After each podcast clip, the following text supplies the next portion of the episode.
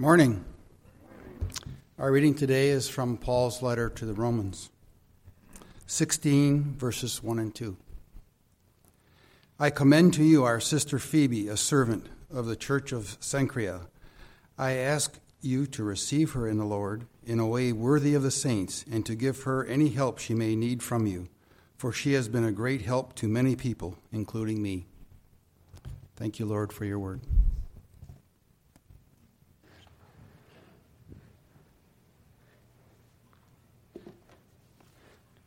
Don, thanks for doing our reading and try to throw in one difficult word there of a city nobody's ever heard of just to make it challenging. So did a good job on that. Thank you. Ainsley, wherever you are, man, oh, they're out there. Great job, Ainsley. Man, that was great. She, she was singing because I go, hey, you're singing kind of low, like an alto. She goes, I can only do that if I do it with a southern twang, you know? So that was like, okay, that works. Perfect for that song. Let's pray and ask God to teach us. Help, Lord. We need your help. We admit it. We are helpless without you. So we cry out for help. Lord, we cry out for help for ourselves. We need to be more like Christ. That's your plan. And Lord, we can't do it on our own, it's impossible. We need the work of the Holy Spirit. We need the blood of Christ. We need you. So we cry out for help. Lord, I can't preach this sermon in a way that honors you and helps to change lives without your help. So I cry out for help. Lord, there are those who are in Florida and Alabama. Those areas have been hit by Hurricane Michael. They're crying out for your help. Lord, we lift them up to you and, and pray that they would get the help they need through you and you working through others to help them during this crisis. Lord, we have military people who are deployed, who have recently returned and being reunited with families, and they need your help. Help them, Lord. Minister to them. Lord, our students away at school need your help. Those who are ill and sick, they need your help. Those who have run away from you and strayed, they need your help. So, Lord, we cry out for your help for those we care for, those we love, but even for strangers that we haven't yet met we cry out for help. Lord, may your Spirit now speak to us so that we would know how you want to use us to be able to help others with the giftings you've given us. In Jesus' name we pray. Amen. The year was 1989. You might flash back and wonder where you were, think where you were. I had just been called to a church in Hawaii Kai to be their, their lead pastor. And one of my first duties was they brought a, a, family up on the stage, Joe and Mary and their two boys, and said, We're sending them out as medical missionaries to Tonga, and we'd like you to, to lay your hands on them and pray for them. Joe was a medical doctor. He'd been in the Navy as a doctor. Now he was going to go to Tonga and share Christ through medicine. He would end up having as one of his patients in Tonga the, uh, the king of Tonga himself. And so we're praying over them, and, and um, it came out that they were moving out of a place they were renting, and I needed to rent a place, so I actually moved into the place they moved out of. It worked out really well. And they left behind in the house a, a painting, original oil painting, that was four feet by eight feet, huge painting, of a sailboat called Ichiban. And it was a sailboat sailing off Diamond Head. And I asked Joe about it. I said, Well, what's this painting and why did you leave it here? And he goes, Well, it's too big to take to Tonga. I'd like you to see about taking it down to our friend Sandy's store in Honolulu, and he'll just keep it for me because um, we can't take it to Tonga. I go, Oh, so what is this painting? He said, Oh, well, it's a painting of a boat I used to own, Ichiban, and my wife hired this surfer kid from Maui to paint it. And then she gave it to me as a, as a gift, as a present. I, okay. So somehow we got the painting downtown to Honolulu to Sandy's store, and, and uh, he put it up against the wall, covered it with a blanket, kind of forgot about it. We all forgot about it. And one day, a customer walks into Sandy's store, and he just kind of looks under the blanket and sees the painting. And he looks at Sandy and pulls out a wad of cash and said, How much do you want for it? It's like, whoa, what is this painting? So Sandy said, no, I can't sell it. It's not my painting. But after the man left, Sandy took the blanket off and he looked at the painting and he, he looked at the name of the artist. And the name of the artist, Christian Riese Lassen, who's now world famous, of doing underwater paintings and seascapes and things like that. The painting was worth about $10,000 at that time. And he had just been some little surfer guy that got hired to do a painting, and now he's world famous. I bring this story up because we've been talking about giftings, and we're finishing up a, a six part series, which was sort of planted in the middle of our First Corinthians series. And so if you're confused, don't be confused. We're just doing 1 Corinthians, but in the middle, we talked six weeks about spiritual gifting. We're going to finish it up today. And you have a gift. You are gifted. If you know Jesus Christ as your Savior, you have a supernatural gift. And I've been calling that a superpower because that sounds cooler. You have a superpower, and we want to help you discover what that is. We've been talking about how we partner with God and God is in us, and partnering with God is your part and God in you is God's part, and you come together and you work together to accomplish amazing things, supernatural things. And God has given you a gift, maybe more than one gift, in order for Him to work through you for the glory of God and for the benefit of other people. And today, if you take out your sermon outline, and if you didn't get one, um, feel free to jump up and go to the back and get one on the table, or just go like this, and, and maybe one of our ushers will be um, kind enough, or Josh will get you uh, an outline, because it'll be easier for you if you have an outline, follow along. Because I want to give you five practical ways to help you discover your superpower.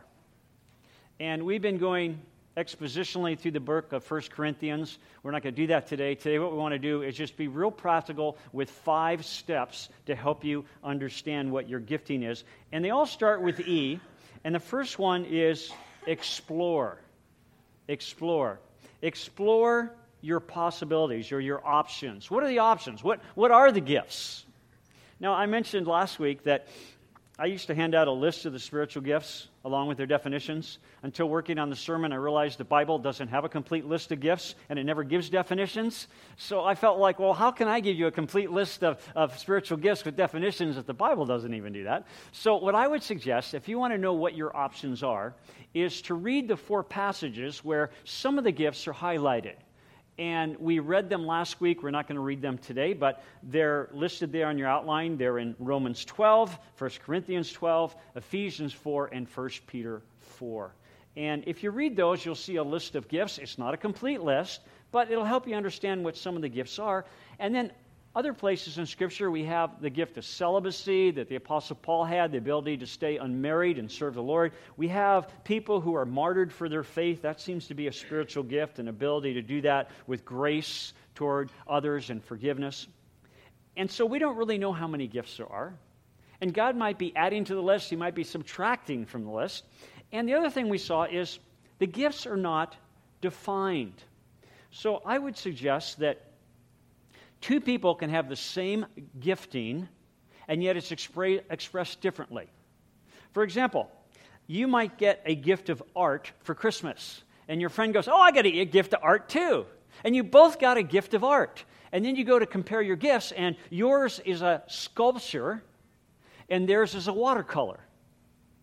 Now, you're not going to say, Wait, that's not a gift of art this is a gift of art. no, they're both gifts of art. They just are manifested differently. So you might have the exact same gift of helps or service or powers or whatever it might be, and it might be expressed completely differently than someone else. Now, you can look at the lists in the scripture. That's one way to discover or explore your gift. Another way is to take one of those spiritual inventories. Now, I'm not real big on those. I'll tell you why. I took one this last week. I thought I'd take one spiritual inventory. And the first thing I noticed is they chose what gifts would be on the list. And they decided that no supernatural looking gift would be on the list.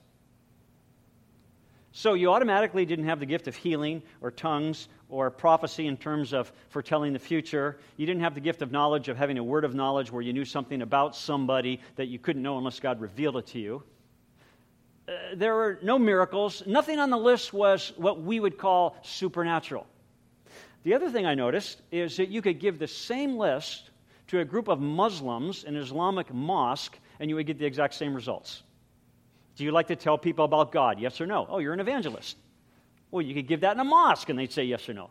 So I looked at that and I go, inventory might stimulate your thinking, but I wouldn't rely too heavily on a spiritual inventory. Now, if you're here and you wrote one, and uh, I'm bad mouthing your inventory, I apologize, but I just haven't found them that helpful.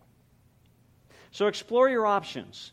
Number two, here's another way to know your gift or discover it is to experiment with various gifts. Experiment. Try them out. Find out if you have it. In school, I loved math and science. I excelled at them. They were easy for me. I loved them. But I hated chemistry. And you would think I would like chemistry. And I don't know if it's the professor I had in 10th grade who was uh, kind of a thin, bookish kind of guy with thick glasses that didn't really relate to people very well. I, I don't know if it was him. But I didn't like chemistry. I, I thought chemistry should be an exciting course with magic potions that you learn to mix, you know, and explosions and invisible ink. And it could have been really exciting. But it wasn't. It was boring. Just memorize a chart and make these stick figures and something about moles that I never could figure out. It had nothing to do with animals, but moles and whatever. Well, one day, though, this professor called the whole class up to the front of the class, and there was a table there, counter, and he had a beaker, and he had all these chemicals. And well, this looks interesting. And he starts pouring the chemicals into the glass beaker, and we're all looking at it, and it starts to bubble and foam. I go, now this is more like it. And as we're all leaning over this glass beaker over the table, it totally explodes, and shards of glass go everywhere. And as a 15 year old boy, I'm going, this is more like it. this is what I'm expecting from chemistry. Now, fortunately, no one was hurt in the explosion, but I did notice the teacher was not hired back the next semester for chemistry. you know, experiments can be dangerous, whether it's in the chemistry class or maybe in the church. You, you volunteer and you experiment, and like, you know, it goes south. It doesn't go well. But it's just as good to know what gift you don't have as to know what gift you have. If you think you're gifted in worship, just meet with Pastor Josh. He'll let you know. And it might be an explosion. You may not be gifted in worship, but he'll let you know. It's good to know what you don't have. And when you experiment, let's say you, you say, Well, I wonder if I have the gift of teaching. Well, I would suggest you start with three or four people not 300 or 400 people to see if that's the gift of teaching. And that you volunteer for maybe two or three weeks, not for two or three months. You know, start off small, experiment, see how it goes. Or let's say you think you might have the gift of hospitality. Well, before you invite an unwed high school teenage girl who's pregnant into your home for nine months, why don't you just get a really nice missionary couple who loves the Lord, who are easygoing, and have them spend the weekend in your house and see how that goes? Because if that doesn't go well, you're not going to do so well with the high school student. So experiment with things. Or maybe you wonder if you have the gift of missionary. Well, don't quit your job and sell your house and move to Goomba Goomba land to find out. Go on a short term mission trip and see how that goes. Experiment. If you want to know if you have the gift of giving, are you giving 10% regularly? Okay, now give 15. How about 25? How about 30? Before you give everything you own away and take a vow of poverty, start small, experiment, see how it goes. Experiment with various gifts. And one way to do that is to look around and see what the needs are needs in church, the needs in the community.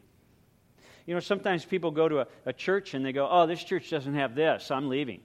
It's like, hello, maybe it was God showing you that the church needs you to do this or that. So when you see something that's lacking, it could be God the Holy Spirit speaking to you to help fill that need experiment with various gifts. See how they work. See how you do. See how people respond. Years ago, there was a young woman. She'd never taught Sunday school before, and, and we had some of those coveted Sunday school spots open up. And so she thought, you know, I could try it. And so she so she thought I'll, I'll just start teaching so she was getting ready to go to class and the night before class one of the five year olds who was going to be in her class called her on the phone and said auntie um, i'm not going to be in class but i want to tell you how to do the class so auntie when the kids come in you greet them warmly and you shake their hand you ask them their name and then you ask them to sit down and you have the whole class read the rules that are on the board and then, Auntie, make sure you bring plenty of those, those uh, goldfish snacks when you come. You know? Well, the Auntie followed the five year old's instructions, and she's been teaching Sunday school ever since. She experimented, and it was successful. And as I said, experiment, and if it doesn't go well, it's just as good to find out what gifts you don't have as it is to find out what gifts you do have. But remember, gifts take time, time to develop. You're not instantly going to be the best at whatever you try the first time, the second time. They take time to develop. I don't know if you are familiar with the story of John Mark in Scripture. I'd like to have you turn with me, if you have your Bibles, to Acts chapter 12. I'd like to just highlight this young man's progression in the growth of his spiritual gift. We're going to look at Acts 12 25, and this is the beginning of the church. It's been birthed. The Holy Spirit has come. Pentecost has come. The people are filled with the Holy Spirit. A man by the name of Saul has been converted. We're going to know him as Paul. He and another man by the name of Barnabas are instructed by the church to go deliver an offering to some Christians, and they, they make that trip. They go from Jerusalem to Antioch, back to Jerusalem. They get back to Jerusalem, and we pick up the story in verse 25 of Acts 12. And Barnabas and Saul returned from Jerusalem when they had fulfilled their mission, their mission of delivering these funds to the needy, taking along with them John, who was also called Mark. So they had him go with them. And then, chapter 13, verse 13. We find out in chapter 13, Paul and Barnabas and John Mark go on a mission trip, and we pick it up in verse 13. Now, Paul and his companions put out to sea from Paphos, that's the island of Cyprus where they've been doing some ministry. And they came to Perga and Pamphylia, which is in what we call Turkey. And John left them and returned to Jerusalem. So here they are in the first missionary journey. They haven't finished it yet. They're midstream of, of sharing Christ with people, building churches, and John Mark bailed. We don't know why, doesn't say why he left, but he left them mid trip and went home to his home church back in Jerusalem. Well, Paul and Barnabas continued on their mission trip. They planted churches, they led people to Christ. And then we come to chapter 15, verse 36. After Paul and Barnabas had been back at their home church, they decided to go on a second missionary trip. And this one is back to the churches that they planted. Let's go see how they're doing. Verse 36 in chapter 15 After some days, Paul said to Barnabas, You'll notice that now his name is mentioned first. So now it's kind of like he's taking over the leadership. He's in charge. He's not called Saul, now he's called Paul. His name is mentioned first. Paul and Barnabas stayed uh, verse 36. And after some days, Paul said to Barnabas, Let us return and visit the brethren in every city in which we proclaim the word of the Lord and see how they are. Let's go back to all those places that we went on the first trip. And Barnabas was desirous of taking John, called Mark, along with them also. He goes, That's great. Let's take John Mark with us. Because, you know, last time he kind of bailed and he didn't get to see the churches and he didn't get to see all these people. So now's a second chance for John Mark. Verse 38, one of my favorite words, but. Changes everything. But Paul. Now you got to remember the temperaments. Barnabas is a sanguine encourager, a person, you know, he walks in the room mouth first. You know, he's just a lovable guy, the son of encouragement. Paul is a choleric. Cholerics are goal oriented. They tend to see the goal but not the people. They just want to get the job done. So Paul kept insisting they should not take John Mark along, who had, I like this word, had deserted them. So we've gone from the fact he left them to Paul saying he deserted us in Pamphylia and had not gone with them to the work. He didn't do the work last time. Why should we let him go this time? And there arose such a sharp disagreement that they separated from one another. Sharp disagreement. That's kind of the Christian way of saying they had kind of a fight, I guess. And Barnabas took Mark with him and sailed away to Cyprus. But Paul chose Silas and departed, being committed by the brethren to the grace of the Lord. Now, God used this disagreement for his glory because now we have two teams instead of one team, and they're covering more ground. But Paul didn't want anything to do with John Mark. Now, let's fast forward quite a number of years to the book of 2 Timothy. We're going to look at chapter 4. In your outline, it says verse 1. That's a misprint. It should be verse 11. It's a misprint because I wrote it wrong, not the secretary. Verse 11. And here we are at the end of Paul's life. This is a swan song. He's in a Roman prison. He's going to be executed for being a believer, for loving the Lord Jesus. And who does he want with him before he dies? 2 Timothy 4:11. Only Luke is with me Pick up Mark, John Mark, and bring him with you, for he is useful to me for service. Wow. We don't know what happened in between, other than we know that John Mark must have changed. He must have matured. He must have grown in his superpower. That he goes from being worthless to being useful to the Apostle Paul. From one that Paul wants nothing to do with to a person that Paul is dying, and who does he want to be with? He wants to be with John Mark. Some of you have had a bad experience in a church. I've had a bad experience in a church. we have sinful people. People make mistakes. People hurt us. People, people mess up. Pastors mess up. But don't be discouraged. God wants to use you. Whatever your power is, your gifting, it can be developed, it can grow. And John Mark, his power grew to the point the Apostle Paul finally recognized hey, this man is valuable to me. Please don't give up on yourself just because someone else gave up on you, because God has not. Explore your options, experience with various gifts, and that brings us to number three in your outline. Examine your feelings. Examine your feelings. Somewhere along the line, we Christians have allowed feelings to fall into disrepute, as if feelings are in evil or, or sinful or some inferior thing in our life. God has feelings. You're created in the image of God. You were given feelings because God has feelings. Now, you don't want to go to the extreme of the world that says if it feels good, do it. You know, your feelings shouldn't be in charge of everything you do. That's a mistake. But your feelings should guide you, they should affect you, they should influence you.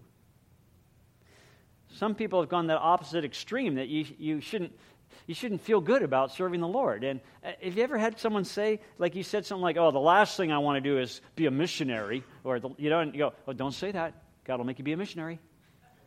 It's like, really? As if God's up there listening. Let's find out what would make this person miserable and make them do it.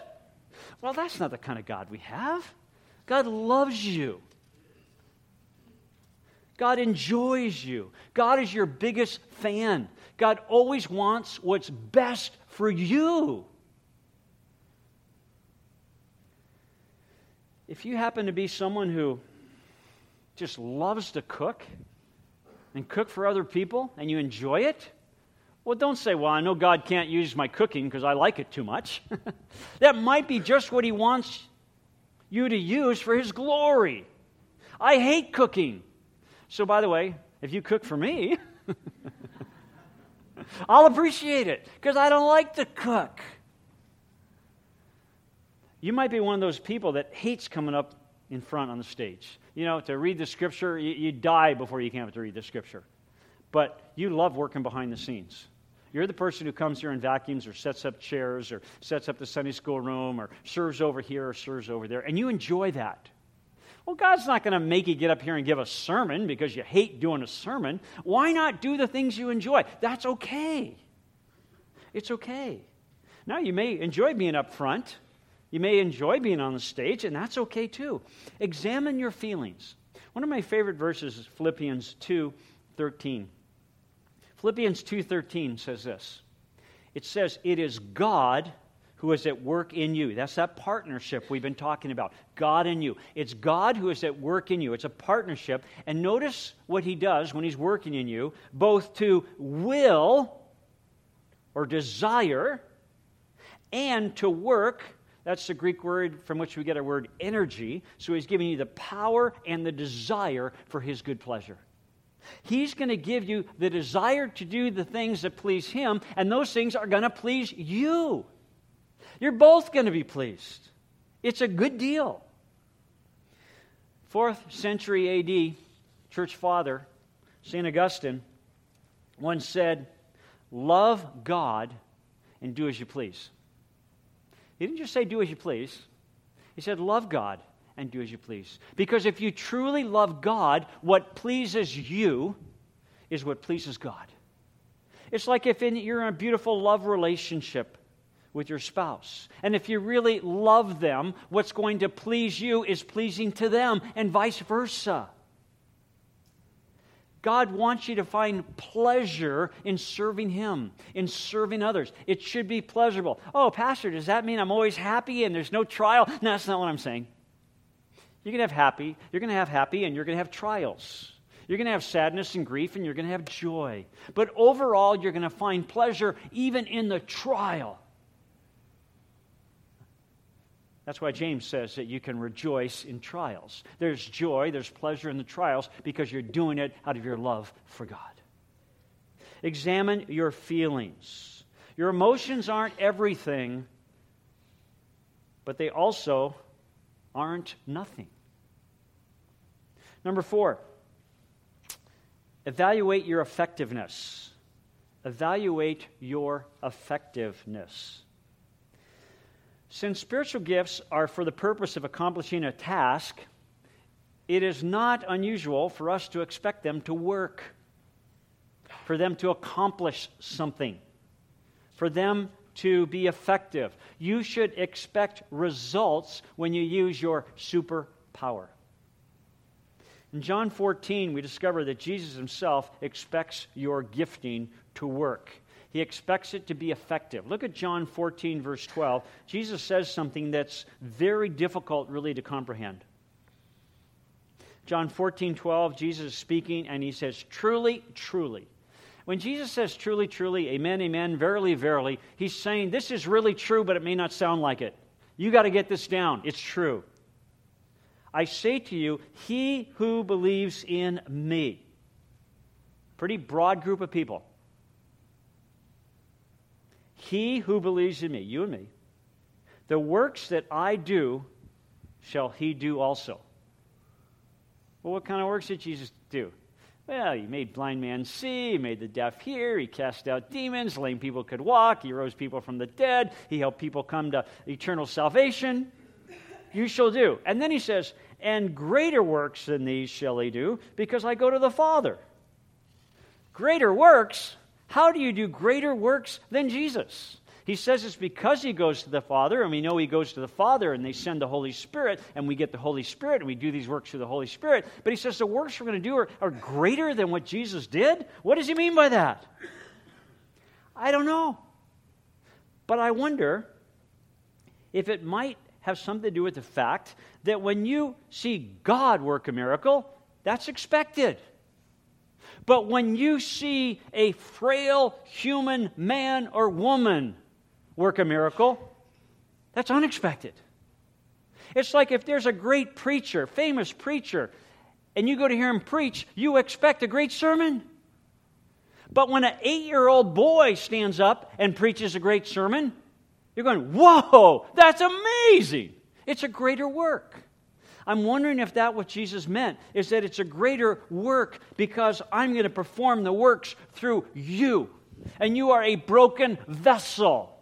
And yet you're going to do amazing things through the power of the Holy Spirit living in you. Jesus expects us to do amazing things by the power of God in us. That's why it's a partnership. God in you, and you partnering with God. Spiritual gifts work, superpowers work. I talked about Superman when I was a little boy. His superpowers worked. When he jumped off a tall building, he flew. It worked. when he stood in front of a bullet, it bounced off his chest. It worked. Your superpower works. So evaluate your effectiveness. If you have the gift of helps, you should expect people to be helped by what you've just done. If you have the gift of wisdom, you should expect people to say, Wow, what you said was so wise. I put it to practice and made all the difference. If you have the gift of comfort, you should expect people to be amazingly comforted by you ministering to them. If you have the gift of healing, then you should expect people to be healed. You should expect results from your gifting. Which leads to number five. You should expect confirmation. Expect confirmation. People should say, I was healed when you prayed for me. I was comforted when you comforted me. I was helped when you helped me. Other people should confirm your gifting. Look at the passage that was read at the beginning of the message in Romans 16, verses 1 and 2. Paul's finishing up a letter that he wrote. He's sending it to the Christians in Rome, Italy, possibly being delivered by a woman by the name of Phoebe. He's commending Phoebe to the church in Rome. She's probably carrying this letter. He says in Romans 16:1, I commend to you our sister Phoebe, who is a servant of the church which is at Cenchrea. That word servant is a word that um, we get our word deacon from. As I mentioned before, it can be translated minister or servant because a minister and servant are the same thing. Phoebe is a minister, a servant of the church, which is at Cenchrea. That's a little town next to Corinth in Greece. And he says that you receive her in the Lord in a manner worthy of the saints, and you help her in whatever matter she may have need of you. Why?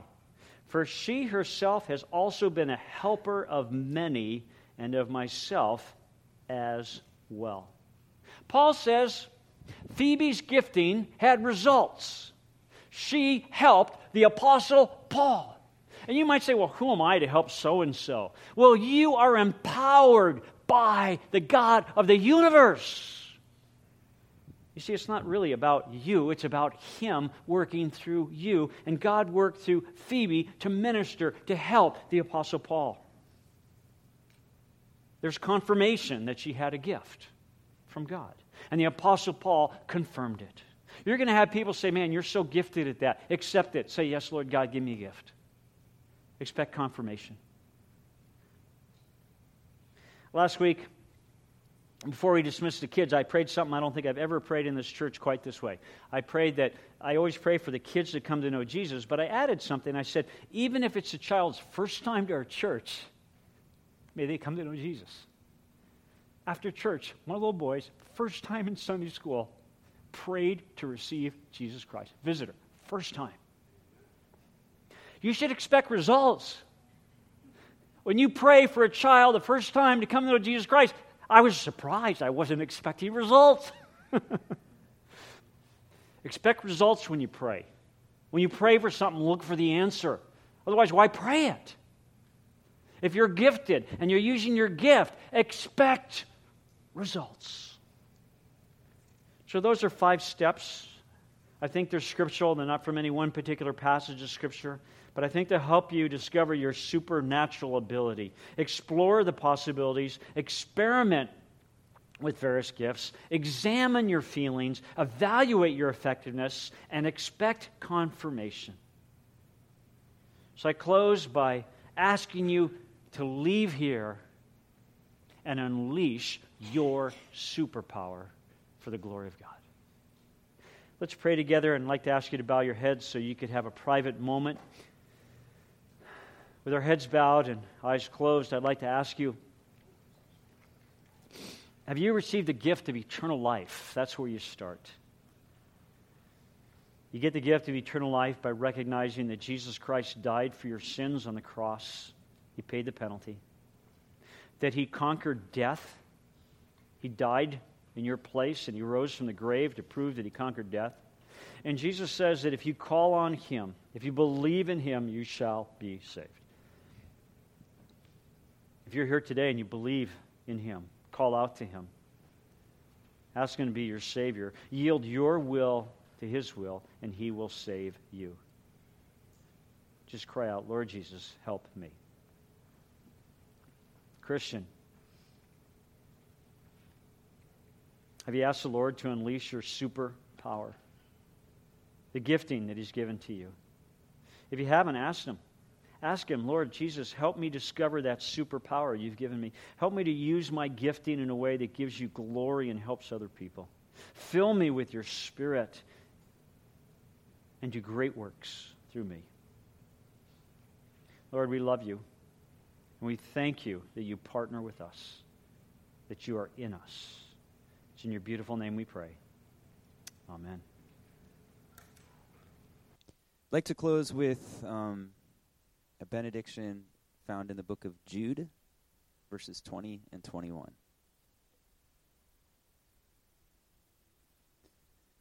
But you, beloved, building yourselves up on your most holy faith, praying in the Holy Spirit. Keep yourselves in the love of God, waiting anxiously for the mercy of our Lord Jesus Christ to eternal life. In whose name I pray. Amen. Have a great Sunday. We love you, and uh, we'll see you soon.